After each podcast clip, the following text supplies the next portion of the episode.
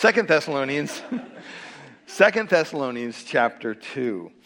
And uh, we talked last week, we began study last week, and uh, we showed that there's a shortage of healthy churches in our day today. And we'll be reading out of Second Thessalonians here just in a, in a second. But um, this church wasn't without problems, no church is, okay, but it was a very good template for us to follow as a church.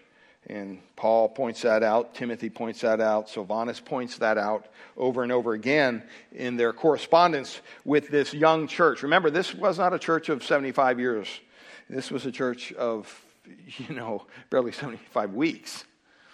Okay, probably not even 75 weeks, about a year old. And so they were very young Christians. They were saved out of a pagan background. And it's amazing to me how quickly Satan can infiltrate. They were spent time with the apostle Paul. He taught them basically everything he had time to teach them, and um, he wanted them to know that they had to continue to grow in their faith and in their knowledge of the Lord Jesus Christ. And so um, this morning, as we read, I'd ask you, you stand in honor of God's word. We're just going to read a couple verses here, but Second, Second Thessalonians chapter one. So it says, Paul and Silvanus and Timothy to the church of the Thessalonians in God our Father and the Lord Jesus Christ, grace to you and peace from God our Father and the Lord Jesus Christ. We ought always to give thanks to God for you, brothers, as is right, because your faith is growing abundantly in the love of every one of you for one another is increasing. Verse 4 Therefore, we ourselves boast about you in the churches of God for your steadfastness and faith in all of your persecutions and in the afflictions that you are enduring. Verse 5 This is evidence of the righteous judgment of God that you may be considered worthy of the kingdom of God, for which you are also suffering. Father, we ask that you'd bless this word to, to our hearts this morning. Give us hearts to understand, minds to hear, ears to hear, hearts to understand. And we just pray you'd bless our time in Jesus' precious name. Amen. Amen. Most of you know that we have a Bible study on Wednesday night. If you don't, you do now. We have a Bible study that meets every Wednesday night, and uh, uh, we encourage you to come out. The reason is, is because we teach the Word of God in the Bible study, whether it's myself, Ken, Kai, whoever's teaching, they're teaching through the Word of God. And it's important to bring yourself under the teaching of God's Word, not just on Sunday, but throughout the week. And um, we're studying, by the way, the, the New Testament book of Jude. Small little book. I thought, well, I'll fly through this in four weeks. No way. Okay, there's a lot in this book. And we're finding out many ways that we can maintain a, a spiritually healthy life personally, but also a spiritually healthy life in the church. And the letter points out some of these things. And um, before we get into the outline this morning for our message, I just want to share something I shared on Wednesday night. And if, if you want to hear the entire message, you can hear it on the Apple iTunes podcast there or get the free church app. You can get that, it's free, and you can listen to the message, the outlines on there as well. Um, but have you ever read something that was written a long time ago, and when you read it, you just go, wow, this is for today? This just applies. Well, this is what I'm going to share with you, and I shared this with the Wednesday night group, so if you're hearing it again, um, God bless you. Just be patient with me. But uh, this was written by a pastor, an author, back in the 19th century. So a long time ago. And his name was J.C. Ryle. And uh, he was a 19th century Anglican bishop. And he penned these words about the church of his day, the Christians of his day and he put it in a they put it in a, a publication called Principles for Churchmen. But it's scary when you when you hear this when I read this to you. It's scary how uh, relevant it is for today. And so he wrote this in 1884, and he was he was disturbed. He was lamenting the idea that um, what he called jellyfish Christianity exists. That's his term for it jellyfish Christianity. And here's what he said. Listen to what he said. It's kind of a lengthy quote, so be patient, but I think it's very applicable to what we're going to look at this morning. He says, One plague of our age is the widespread dislike to what men are pleased to call dogmatic theology. In the place of it, the idol of the day is a kind of jellyfish Christianity. A Christianity without a bone, without a muscle, without any sinew, without any distinct teaching about the atonement or the work of the Spirit or justification or the way of peace with God. It's a, it's a vague, foggy, misty Christianity of which the only watchwords seem to be you must be liberal and kind. You must condemn no man's doctrinal views. You must consider everybody is right and nobody's wrong. And this creedless kind of religion, we are told, is to give us peace of conscience. He continues. He says, and not to be satisfied with it in a sorrowful, dying world is a proof that you are very narrow minded. Then he says, satisfied indeed. Such a religion might possibly do for unfallen angels but to tell sinful dying men and women with the blood of our father Adam in our veins. To be satisfied with it is an insult to common sense and a mockery of our distress. We need something far better than this. We need the blood of Christ. The disdain for being dogmatic in your beliefs is an epidemic, he says, which is now doing great harm, especially among young people. It produces what I venture to call jellyfish Christianity in the land. That is Christianity without a bone, without muscle, without power. A jellyfish is a pretty graceful object when it floats on the sea, contracting and expanding like a little delicate transparent umbrella. Yet the same jellyfish, when cast on the shore, is a mere helpless lump without any capacity for movement, without any capacity for self defense or self preservation. Alas, it is a vivid type of much of the religion of this day, he says, of which the leading principle is this no dogma, no distinct tenets, no positive, which he means uh, beneficial, no beneficial doctrines.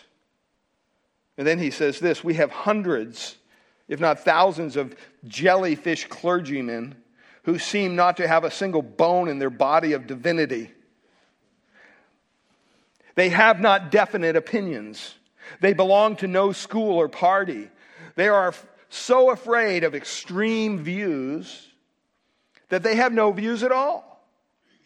We have thousands of jellyfish sermons preached every year, sermons without an edge, without a point, without a corner. They're smooth as billiard balls, awakening no sinner and edifying no saint. He says we have legions of jellyfish young men annually turned out from our universities armed with a few scraps of secondhand philosophy who think it a mark of cleverness and intellect to have no decided opinions about anything in religion and to be utterly unable to make up their minds as to what is Christian truth. They live apparently in a state of suspense, like Muhammad's fabled, uh, fabled coffin hanging between heaven and earth.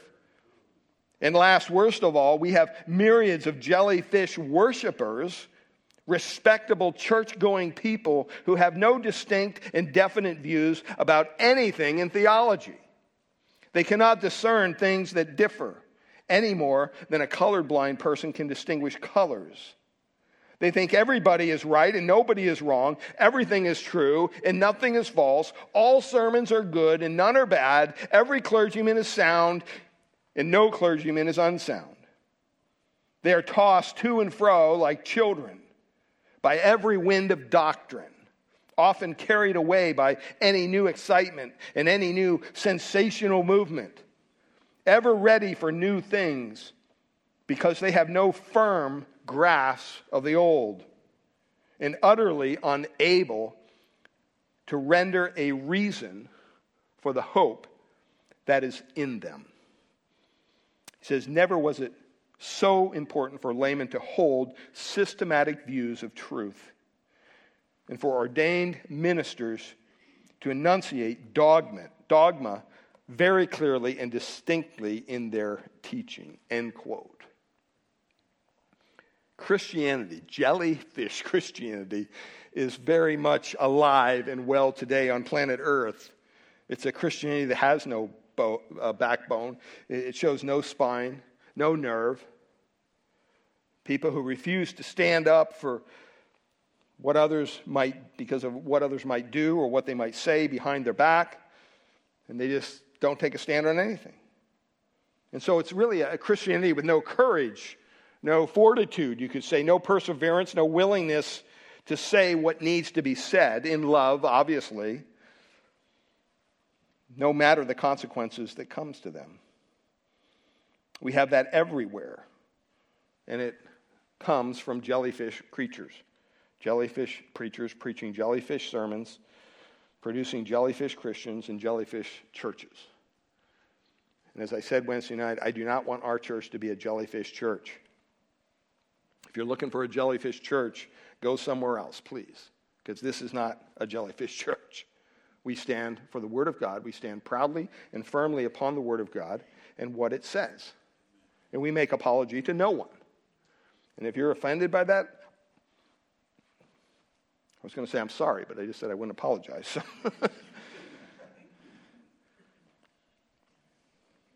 so what happens is we have these things floating around the church, these jellyfish that don't have a spine for anything, and they refuse to be dogmatic on anything. They, they rather be diplomatic. Let's just link arms with everybody and sing kumbaya. And they're diplomatic virtually on every single subject in which they preach because they're afraid to be called out. They're afraid to be labeled. They're afraid to be extreme or canceled in our culture today or God forbid, the worst of all, to be labeled as intolerant. We live in the most intolerant, quote, tolerant society I know of today. And so they preach these smooth sermons that would make a cue ball proud. No edge, no point, nothing that would cause any discomfort to anyone. It wouldn't make any sinner angry. It surely doesn't edify any saint.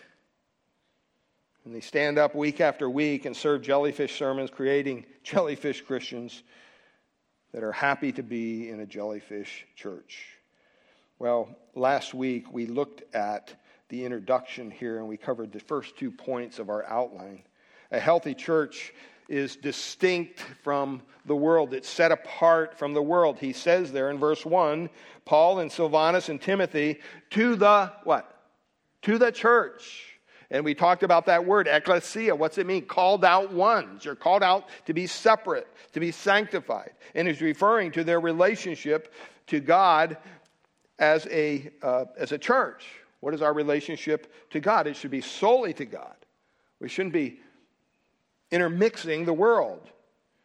And then, secondly, we, we saw that a healthy church is bathed in grace and peace, those twin sisters that Paul likes to use so many times in his writings, the grace and peace of the gospel. And that's what he says there in verse 2. Grace to you and peace from God our Father and the Lord Jesus Christ.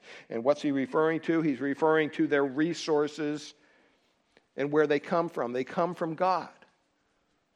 If you're going to live the Christian life, you better be depending upon God. You're not going to be able to pull yourself up by your bootstraps and try to be more spiritual. It doesn't work that way. And so he says, first of all, you have grace, which charis in the original language, it means God's unmerited favor, and it's shown to us as believers through the death of Jesus Christ on our behalf. Grace means that God bestowed all of the, the blessings of salvation Think of all the blessings we have in our salvation eternal life, forgiveness of our sin, a complete, justified right standing with God. What's he do? He gives that as a free gift to us who deserve not that gift. We deserve his wrath because of our sin. But he gives us what we could never merit unmerited favor. And then we talked about peace, which refers to the total well being, but especially the spiritual well being that comes through being reconciled to God through Christ. You know, if you're listening to this message and you're not a believer, you're not a Christian, um, you don't have that peace with God that we just sang about. You don't have it. It's impossible for you to have it outside of Christ. And so he broke down all of those barriers and he allowed us to come to him through his son, the Lord Jesus Christ. And we know that having all of our sins completely forgiven by God's grace gives us that inner peace. That helps us sleep at night. It should. Even in the most dire trials in our life, we know that, hey, wait a minute, I, I, I am in Christ. Nothing comes into my life, nothing can touch my life outside of God's hand. Well, that brings us to our third point here today, verse 3. He says, We ought always to give thanks to God for you, brothers, as is right, because your faith is growing abundantly. A healthy church has an increasing faith in God. It doesn't say stagnant, it doesn't st- just level. No, it's a growing faith. And by thanking God for their growth, both in faith and love, as we're going to see in the next point, he's not congratulating them. He's not tapping them on the head and say, hey, that a boy, Thessalonians, you're doing a great job. He's not thanking them. Do you see that there in the text? We always, we ought always to give thanks. Does he say to you? No. To who? To God. To God. For you. See, sometimes we get carried away and kind of being, I think, too too liberal with our words of encouragement to people, and we're, oh, brother, thank you, thank you, thank you, thank you. No, let's thank God for our brother or sister in Christ. Thank God that He's given them a gift to play an instrument or, or sing or, or teach or whatever it is. Thank God for that. You don't need to pat the person on the head who's doing the serving. Now, don't get me wrong, we, we like to thank people, but it's ultimately God who deserves the thanks. And you notice there it says, we ought. opheilo. It, re, it refers to a, a deep obligation, a debt, a responsibility. This is not optional. Do you know, as believers, we don't have the option of giving thanks to God for our brothers and sisters in Christ? You're probably saying, well, I can think of a couple. I'm not. yeah, we all can. But that's the point. We can't do it on our own. Because, to be very honest with you, none of us are worthy of thanks anyway. We're just fallen sinners saved by God's grace.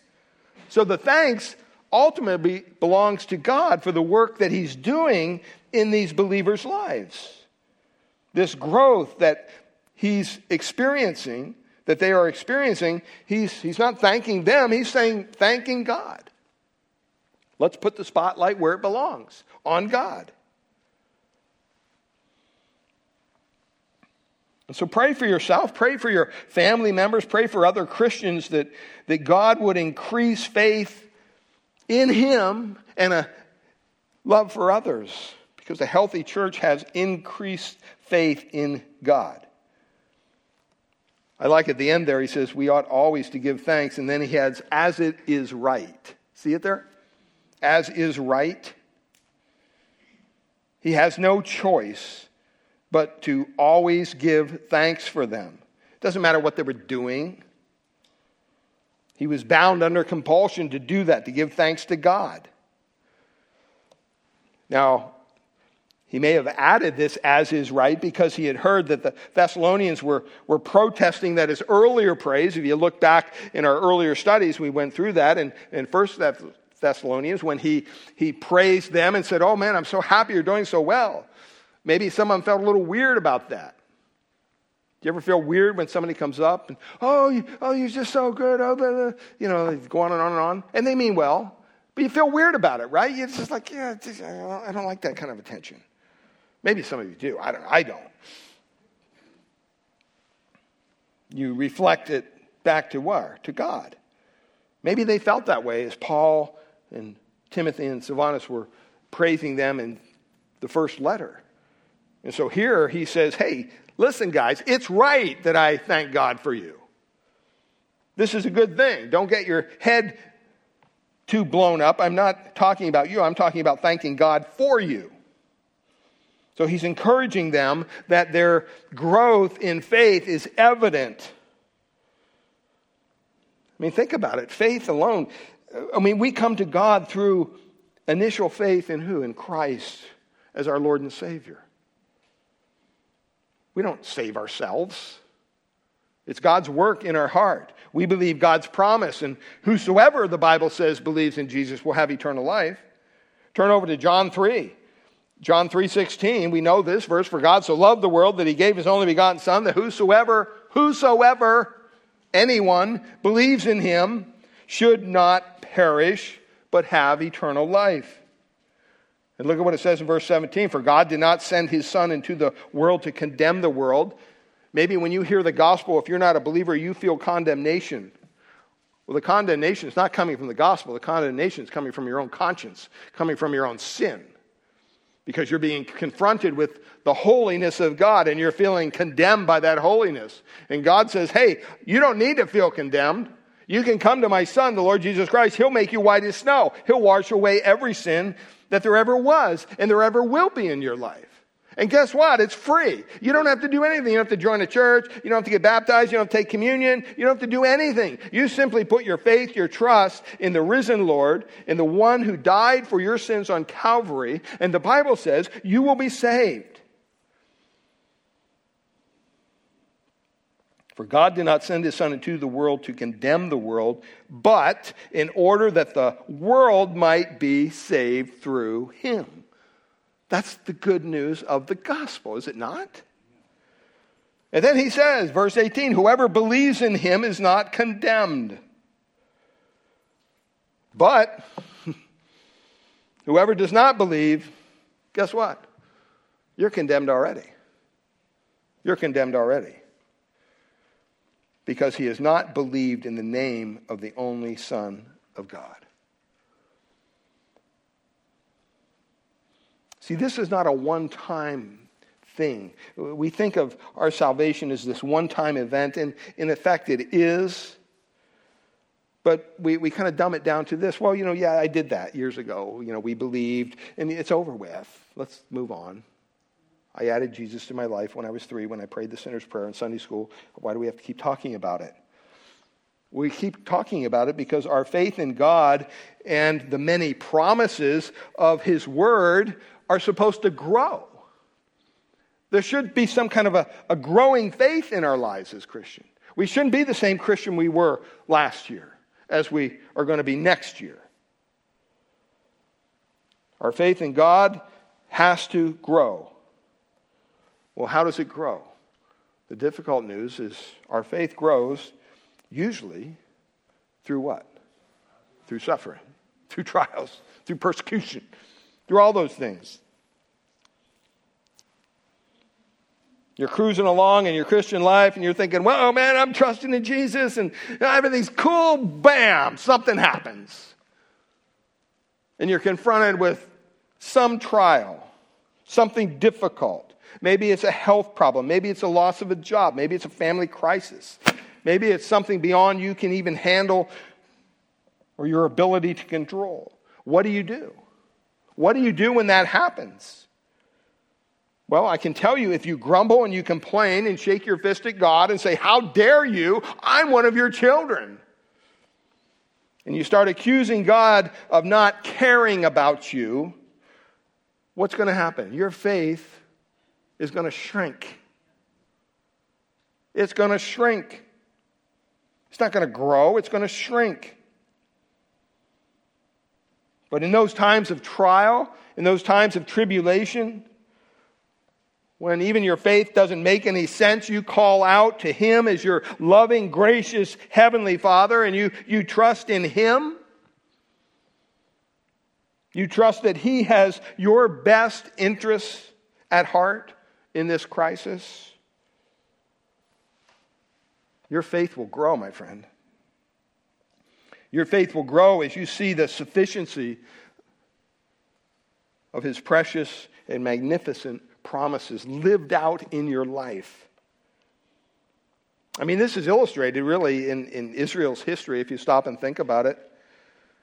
What did God do with Israel in the Old Testament? You remember? God miraculously delivered them from slavery in Egypt. You remember the story, right? Through the 10 plagues.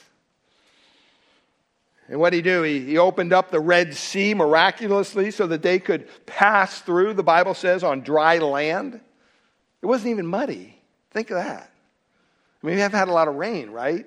I mean, if you walk out in your lawn, it's going to be squishy. No, not the dry sea or the Red Sea. When God, when God parted those waters, it was, it was like they were walking on dry ground. And then what did he do? He closed the sea back over as Pharaoh's armies and advancing troops were coming after Israel. And then they went three days, the Bible says, into the wilderness in Exodus 15, and they found no water. Remember the story? I mean, what a, what a great opportunity for them to go, wow, let's just continue to trust the Lord. I mean, we trusted the Lord to get us away from our enemies, and look at what He did. He parted the sea. There was not even any mud, and we walked right through, and then He closed it back on our enemies. Here they are, three days removed. They don't find any water. What a great opportunity for them to continue to trust in the Lord. He just proved how mighty He was, how He delivered them. But what did the people do? They grumbled. They looked around at Moses. They got the leader and they said, Hey, pal, what are you doing? You know, you brought us out of, out of Egypt and yeah, we went through the sea, but now we're out here. We're, we're going we're going to die of thirst. They were grumbling at Moses, which really meant they were grumbling at who? At God. Because God was, or Moses was God's representative. And what did the Lord do? I mean, any one of us probably would have said, you, you want to see some water? I'll show you some water. Zap, you know. Now you'll need some water. No.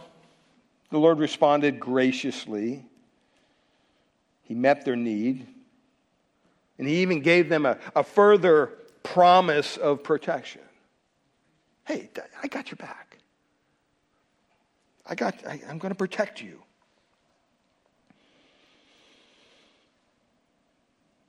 What was the response to that? Further grumbling. Further grumbling. I mean, it's just amazing. But it's really not. Because we all find ourselves in this situation time and time again in our own lives, lest we be too quick to point the finger at Israel. They responded by further grumbling. And what did they do? They accused Moses of, of bringing them out into the wilderness, not to kill them by thirst, because now they had water, but to kill them by hunger. We don't have anything to eat. What does God do? God graciously. Are you getting the picture? God is a gracious God. God graciously responded by providing something called daily manna. Daily manna. But because of their continual grumbling, God eventually swore in his wrath that that generation would not enter into his rest. See, God is gracious, but don't presume on his grace. God is gracious, but you, you should not presume on his grace. Okay, I got, got away with it this time. Don't presume you'll get away with it the next time. After citing this judgment, uh, Hebrews, in, in the book of Hebrews, chapter 3, verse 12, it warns us, it says, Take care, brothers, lest there be any of you, in any of you, an evil, unbelieving heart, leading you to fall away from the living God. Wow. When Paul says your faith is growing abundantly, he uses a word there that is used only there in the New Testament in verse 3. It's the only place it's used. It speaks of vigorous growth, it speaks of superabundant growth. And as, as verse 4 mentions in Second Thessalonians, this growth takes place in the midst of severe persecutions and severe afflictions. That's how we grow.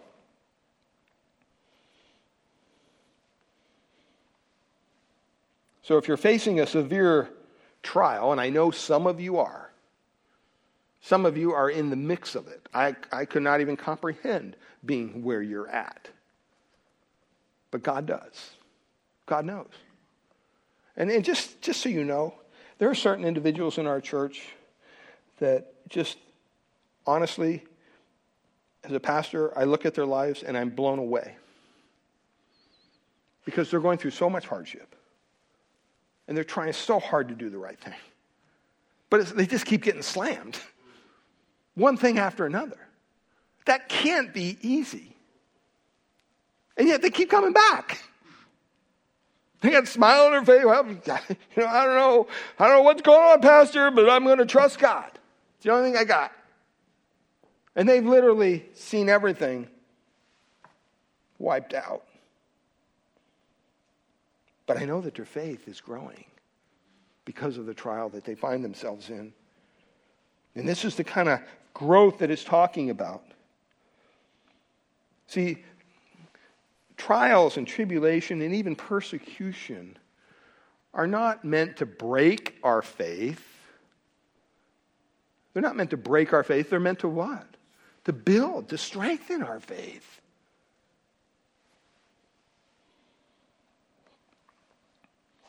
So if you're facing a severe trial, take care. Take care. But here, in the Old Testament, yet in Israel, you know, they're whining and complaining. And um, it reminds me of a song that Keith Green wrote. And the song is called So You Want to Go Back to Egypt. If you've never heard the song, look it up.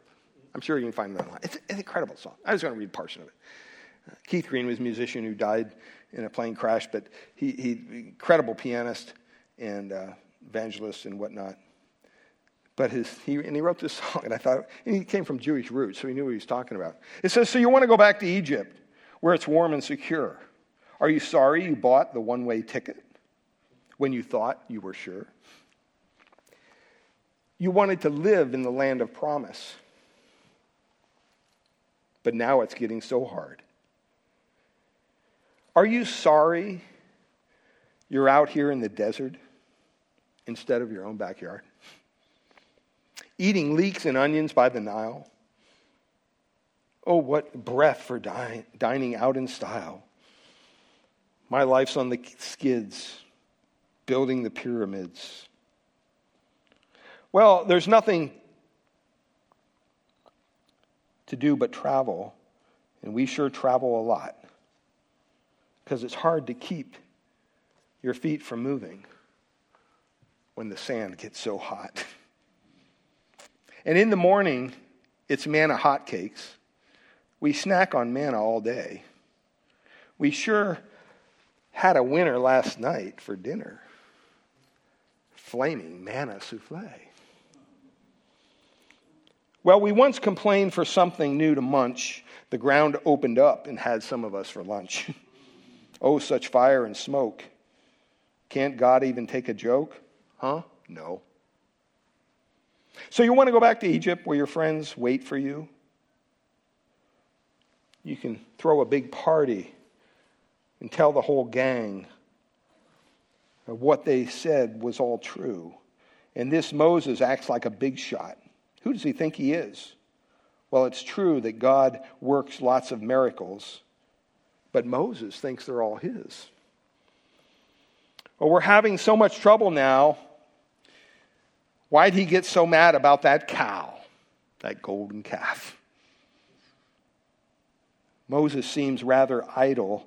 He just sits around. He just sits around and writes the Bible. Oh, Moses, put down your pen. Oh, no, manna again? And the song ends with this manna waffles, manna burgers, manna bagels, filet of manna, manna patty, banana bread. I read that to you because it's a good picture of what it means to have your faith tried. We're all, to some degree, having our faith tried. And here the apostle Paul says he's praising God because their faith was what? Growing abundantly. Growing abundantly. It's an intense compound word in the original language, which means increased beyond measure.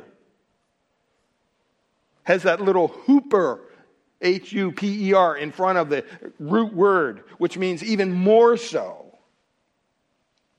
Growing beyond what could even be expected. And Paul's joy was deeply satisfying because even though they were going through all this persecution and having all these conflicts in their life, he was confident that their faith was genuine and therefore it was growing. And he even prayed. If you look back at, at chapter 3 in verse, verse 10 of 1 Thessalonians, he prays. He says, As we pray most earnestly night and day that we may see you face to face. And then he says this, and supply what is lacking, guess what? In your faith. They're a model church, but they still were lacking something in their faith. And Paul is praising God here because he's saying, hey, you know what? My prayer's being answered. My prayer's being answered. Timothy's report revealed that Paul's prayer for the Thessalonians had been answered. So we have a healthy church that's distinct from the world. It's bathed in the grace and peace of the gospel. It has an increasing faith. But fourthly, it has a love one for another. Look at what it says in verse 3 there, the second half of it. It says, not only faith, but and the love of every one of you for one another and it's increasing. That word increasing has the same connotation as the other word. It's like more than you'd even know or expect. See, increasing love for one another flows out of a growing faith in the Lord Jesus. You know, when you go through something with someone, it doesn't matter what it is, it doesn't even matter if you know that person, okay? Say you're out on the freeway and you get in an automobile accident. It's nobody's fault. It's just weather or whatever. And, you, and both families are affected. You know what? You're, you're connected. You know, you, you went through something together, something traumatic. I mean, think of the people that died in 9 11. I mean, they're connected. They have memorials every year, right? Or school shootings or whatever, the parents get together. You're connected. When tragedy strikes, it often breaks down those barriers and it, it supplies a love that you, you, you otherwise wouldn't have for one another. This love grows out of this growing faith in the Lord Jesus, who commanded us to love one another even as he has loved us, he tells us, which is a hard thing to do. Paul talked about their love back in chapter 1 of verse 3. He says, Remembering before our God and Father, your work of faith and what? Labor of love. And he prays that it would increase and abound. And again, he commented, urging them to excel even more in the fourth chapter of First Thessalonians. And now he hears the message from Timothy. Their love is just super abounding. It's amazing. What does this mean? This means that we never arrive at a point in our Christian lives where we just kind of plateau in our faith or we plateau in our love for one another. That's, that's not the case. The Bible says this faith, this love, should be ever increasing.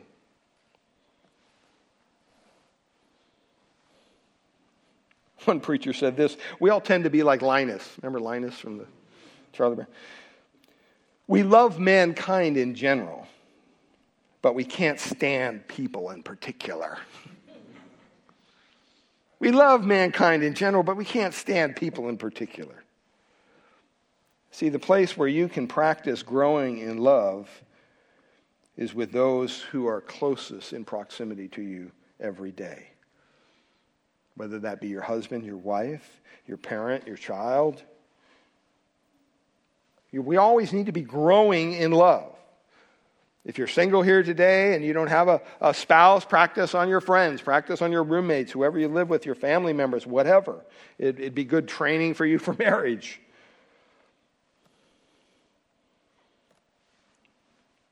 But what's the major block? What's the major obstacle in the road to love? What, what is it? It's, it's, it's what?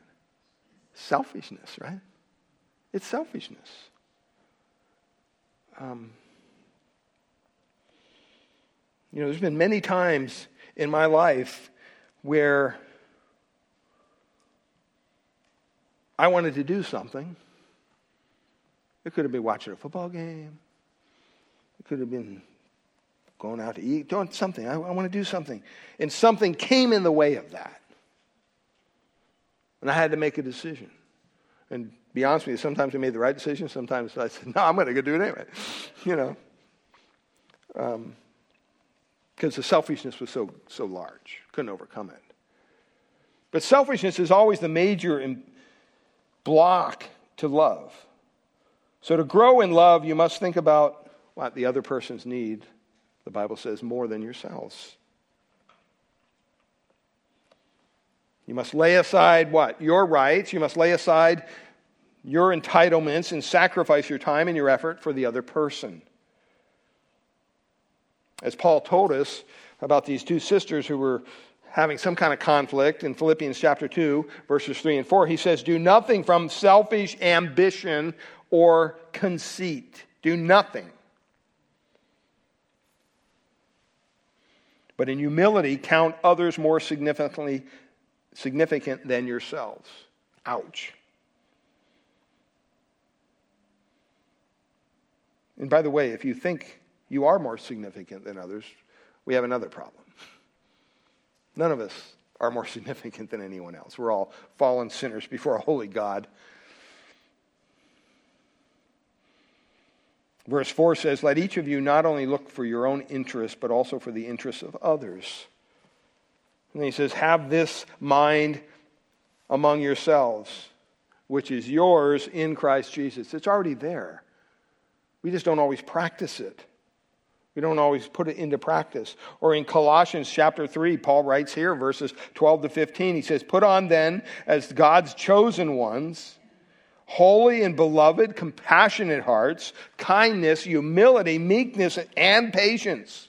And then he says in verse 13, bearing with one another, and if one has a complaint against another, what do you do? Forgiving each other. As the Lord has forgiven you, so you also must forgive. Verse 14, he says, And above all, above all these things, put on what? Put on love, which binds everything together in perfect harmony. And let the peace of Christ rule in your hearts, to which indeed you were called in one body. And then at the end of verse 15, he says, And be thankful. Be thankful.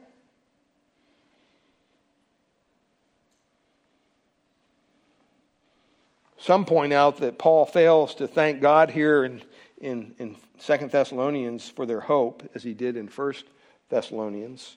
Verse 3, he says, the work of faith, the labor of love, and the steadfastness of hope.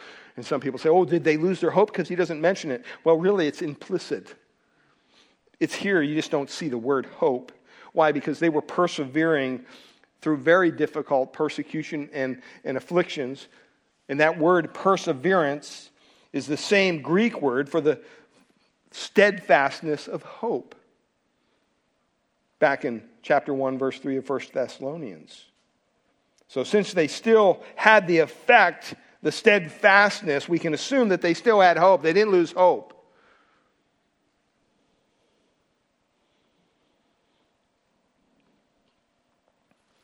I mean, if you lose hope, what is there? See, if you don't know Christ, you have no hope. You have no hope. What is your hope? Coming to church? Trying to earn your way to heaven? Praying some more or feeding some more poor people or, or doing whatever else you think are, are religious acts that try to earn God's favor? That's a dead end, my friend. It doesn't work. God tells us it doesn't work. The only way that we can have hope is to put our hope, our trust in Christ and in Christ what? alone. And when we do that, we have a hope that never ends. We have a hope that's, that's, that's in our hearts and in our minds when we go to bed. We have a hope that's in our hearts and in our minds when we wake up. That hope remains there through the most difficult trials. I was vis- visiting with, with Buddy and, and Connie uh, just yesterday.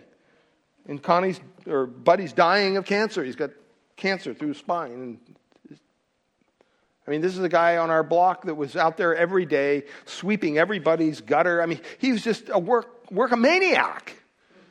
He cutting other people's lawns, and I was like, buddy, you need to slow down, man. No, no, I'm good. I'm good, Pastor. You know, I got to go down and get the trash out of the, the street for the, the people down the. Just a servant to the community.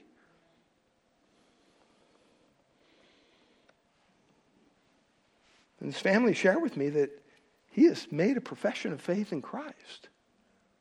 I mean, he's at the end. Doesn't matter. I mean, he's going to die probably any day now. And when I was there yesterday, and, you know, barely opening up his eyes. And Connie, she's got her own physical ailments, and, and you know, oh, Pastor, ahead. We're so happy to see you. you know, here's Buddy. And I'm like, oh my gosh. I mean, just in the couple of weeks that I've seen him, because I was gone for Christmas, he's you know, lost a lot of weight and doesn't look good. But there's hope. There's hope. Why? Because he knows where he's going. She knows where he's going. She said, yeah, I'd kind of like to go with him. and I wouldn't blame her. I'd go with him too if I could. That's the hope that Christ gives us. What does this world offer you? Nothing. Nada. What? To work all your life, to put a bunch of money in the bank and then die and have other people use it? I mean, really, what, what does the world offer you? We have to arrange our perspective. We have to understand our priorities. And it's this kind of perseverance that, that goes right through those trials. Before we leave here in verse 3 there, I want to ask yourself ask yourself this question Is my faith in God in the midst of trials growing? Is my faith growing in my trials? Or am I grumbling?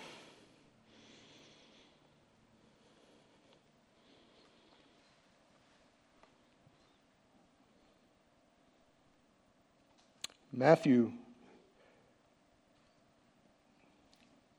chapter 5 tells us that our, our love for one another, for our brothers or our sisters, he speaks to this, and he says in verse 22, Matthew 5, I say to you that everyone who is angry with his brother will be liable to judgment. For whoever insults his brother will be liable to the council, and whoever says, You fool, will be liable to the hell of fire. God takes this very seriously. And then he says this if you're offering your gift as an at the altar and there you remember that your brother has something against you, what does he say? He says, Leave your gift there before the altar and go first to be reconciled to your brother, and then come and offer your gift.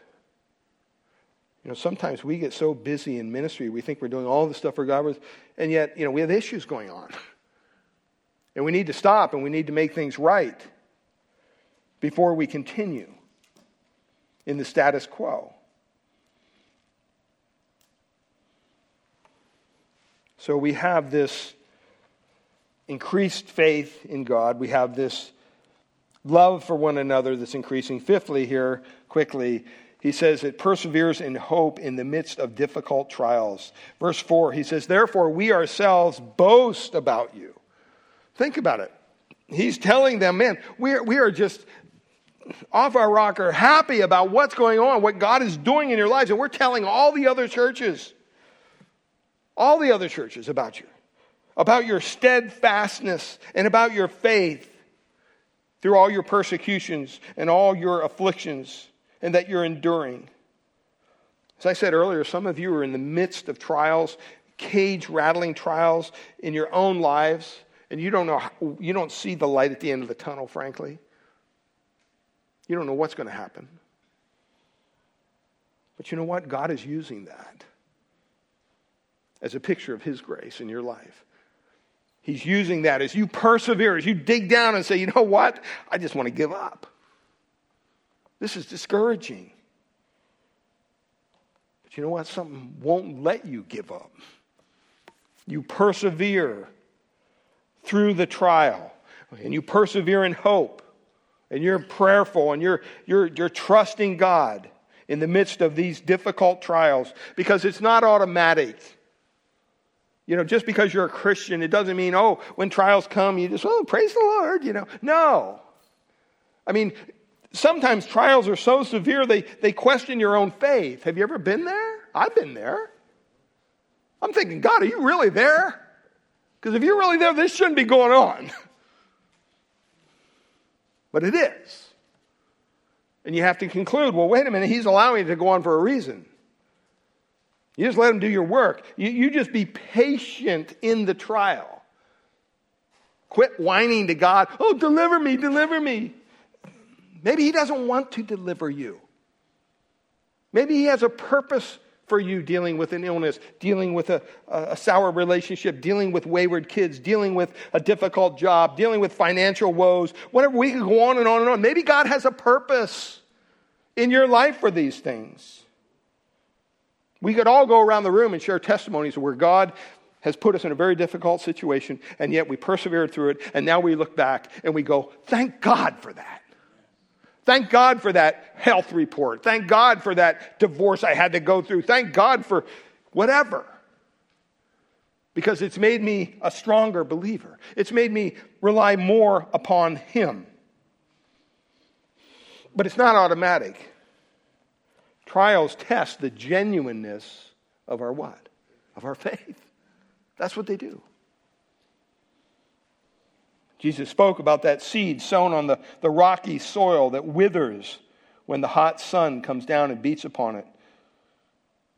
He said in verse 13 of Matthew, verse 20, he says, The one on whom the seed was sown on the rocky places, this is the man who hears, he hears the word, and he immediately receives it with joy. Oh, I'm so glad to be saved. Praise the Lord. What's it say? Yet he has no firm root in himself. But it's only temporary. And when affliction, here it comes, when affliction or persecution arises because of the word,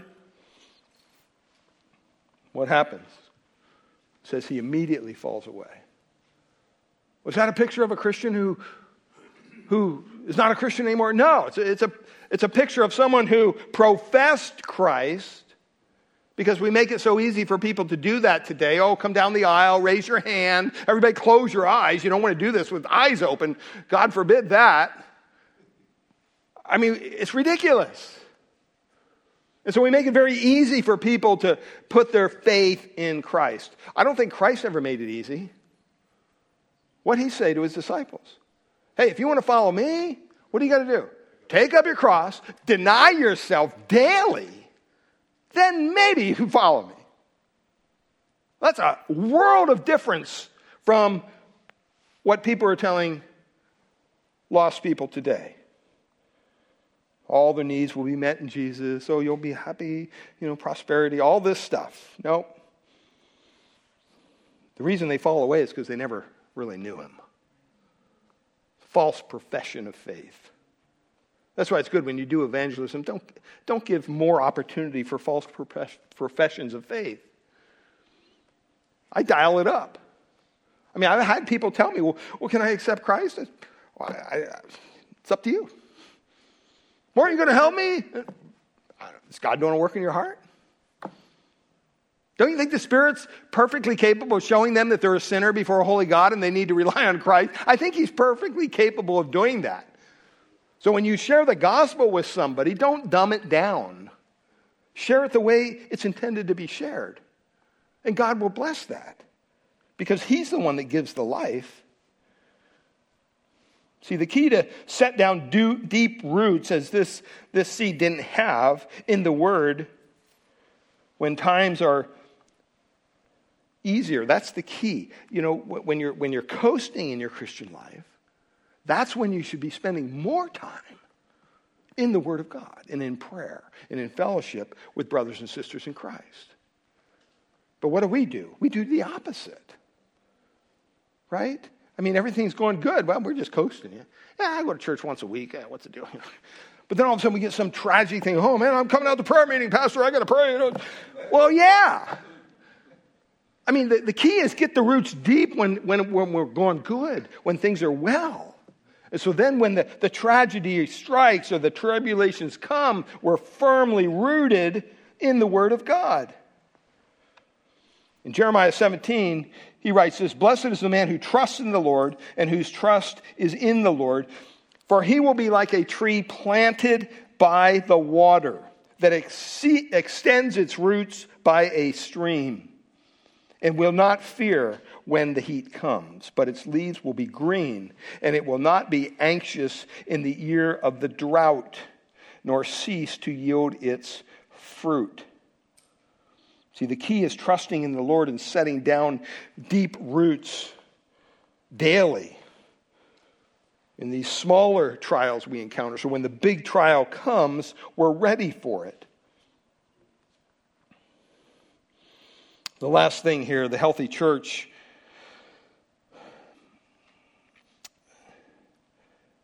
views its suffering in light of the kingdom of God. Look at verse 5. The, this is the evidence, he says, and we'll close with this. This is the evidence of the righteous judgment of God that you may be considered worthy of the kingdom of God, for which you are also suffering. That word evidence there refers to proof. Okay? What he's saying is God's righteous judgment to his chastening so that, so that you would be considered worthy of the kingdom of God for which you were suffering. God, God chastens his children. Hebrews 12, 7. God deals with believers as with sons. So, what son is, is there whom his father does not discipline? But those without discipline are illegitimate children and not sons, Hebrews 12 says. Now, the suffering isn't the basis of their, their, their salvation. You don't get saved just because you're being persecuted or because you're going through trials, right? It's, it's evidence that you are saved when you persevere through those trials. That's why believers can face these trials joyfully, knowing that God has equipped them to handle them for eternal glory. One commentator says this in that verse. He kind of writes his own verse and he says, All of this gives evidence that God will pronounce a right verdict, which will result in you being considered worthy of God's kingdom, for which you are also suffering. So when we go through severe trials, we tend to think that God has forsaken us that He's not working in our lives or something's going wrong with His plan. But Paul is saying here just the opposite. He wants us to understand that suffering often means that God uses these things to work out His eternal purpose and prepare us for His kingdom. And so we need to, to make sure that, that our, our salvation is based on the trust that we have in, in this incredible God. We're not saved by saying, oh, well, we're, we're being persecuted, so I guess that means we're saved. No. We're, we're, as we are persecuted and we persevere through those trials, that's what this means. So ask yourself are we a healthy church? You know, you go to the doctor for a checkup. Give yourself a checkup. Give our church a checkup. Are we standing distinct from the world? Are we bathed in God's grace and peace through the gospel? Are we growing in faith? Are we growing in love? Are we persevering in our trials? Are we viewing our trials in light of God's kingdom? Father, we ask you today to do work in our hearts as we conclude here. And Lord, we pray that we would just, first of all, just look around. I mean, we can definitely find broken hearts even in a small group like us here today. Maybe they're covered up by smiling faces or fancy clothes. But there's hurting souls here today. And the church should be a hospital for hurting souls, hurting hearts. We can look around this week to find suffering souls that we can encourage with affirming words of, of your word and even actions. And secondly, we can reach out. It's not enough simply to look and notice that someone's in pain. It takes time out of your schedule, it takes an effort to reach out to them. It could be as simple as a pat on the back or a warm embrace or just a smile or just how you've been doing. Can I pray for you? because we know that life can be messy. And as a church, we need to reach out and we need to touch others with the love of Jesus Christ. And thirdly, we can speak up. Not only do we need to take our own and others' concerns to the Lord in prayer, but we also need to speak words of encouragement to those within the family of God.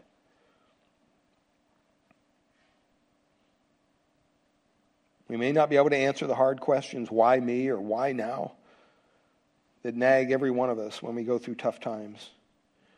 But we can definitely point people to even Solomon's principle in Proverbs 12 25. Anxiety in a man's heart weighs it down, but a good word makes it glad. We need to speak up. Speak a good word into someone's heart this week. And Father, we pray if there's anyone here today who's yet to put their faith or trust in Christ for the forgiveness of their sin, that today might be the day that they cry out to you, Lord, be merciful to me, a sinner. I know that I've sinned before a holy God and I need forgiveness. And as you go to the Lord and you confess, you, you say the same things about your sin that God says, that they're wrong. And you confess them to God and you ask for His forgiveness through Jesus Christ. He will hear that prayer and He will answer it and He'll make you a new person in Christ. He'll forgive your sins, past, present, future. And then you can have the true joy of the Lord. Father, we ask that you would bless our food across the way as well in our fellowship one with another. Give us a good week.